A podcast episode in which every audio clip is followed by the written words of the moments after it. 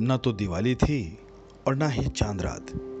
फिर भी मार्केट में लोगों का हुजूम सा था। चारों तरफ़ मजमा खचा खच भरा हुआ। मैंने बैटरी रिक्शा में बैठने में ही भलाई समझी। सामने से एक रिक्शा आते देख, मैंने उसे हाथ दिया।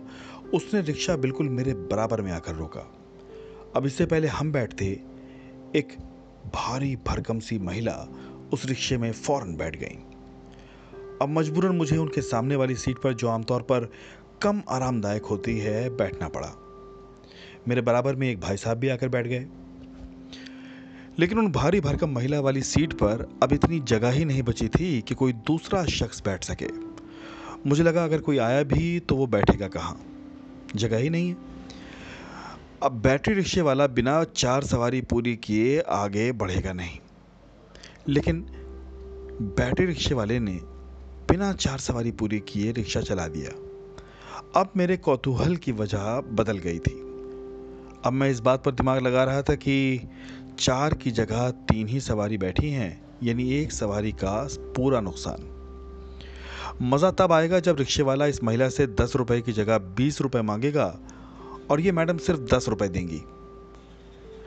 जैसे ही रिक्शा पहुँचा, सबसे पहले मैं उतरा। अपने दस रुपए दिए लेकिन कुछ दूर जाकर खड़ा हो गया। कि देखिए, अब दोनों में हिसाब कैसे होता है? भारी भरकम महिला धीरे से नीचे उतरी, उन्होंने अपना पर्स निकाला। उसमें से पचास रुपए का नोट निकाल कर रिक्शे वाले को थमा दिया। रिक्शे वाले ने कुछ पैसे भी वापस किए, जिसके बाद दोनों में बहस होने लगी हल्की हल्की नोक झोंक होने लगी। अब ऐसे मौके पर साइड लेना बड़ा मुश्किल होता है। फिर भी मैं मोटे मोटे तौर पर दिमाग में एक हल्का सा खाका खींच चुका था। सही और गलत का। मैंने पास जाकर पूछा, क्या हुआ? महिला मुझे देखते ही बोली, आप समझाइए ना भाई साहब, गलत पैसे काट रहे हैं। मैंने पचास रुपए का नोट दिया है और ये मुझे चालीस रुपए वापस कर रहे हैं। अब मेरा माथा ठनका।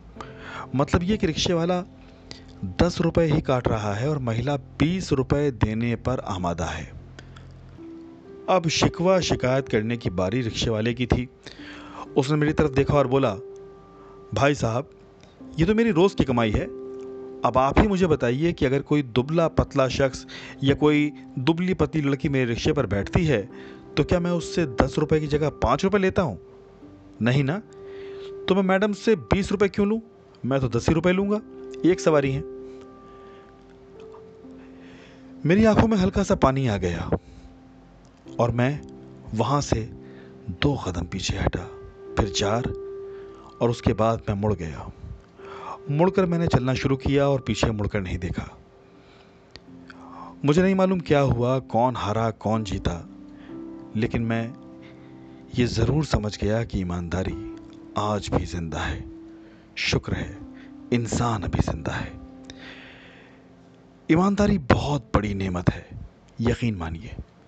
कोई भी काम ईमानदारी से कीजिए, फिर देखिए उसका लुत्फ, उसका मज़ा। आपको अलग सा ही सुकून मिलेगा।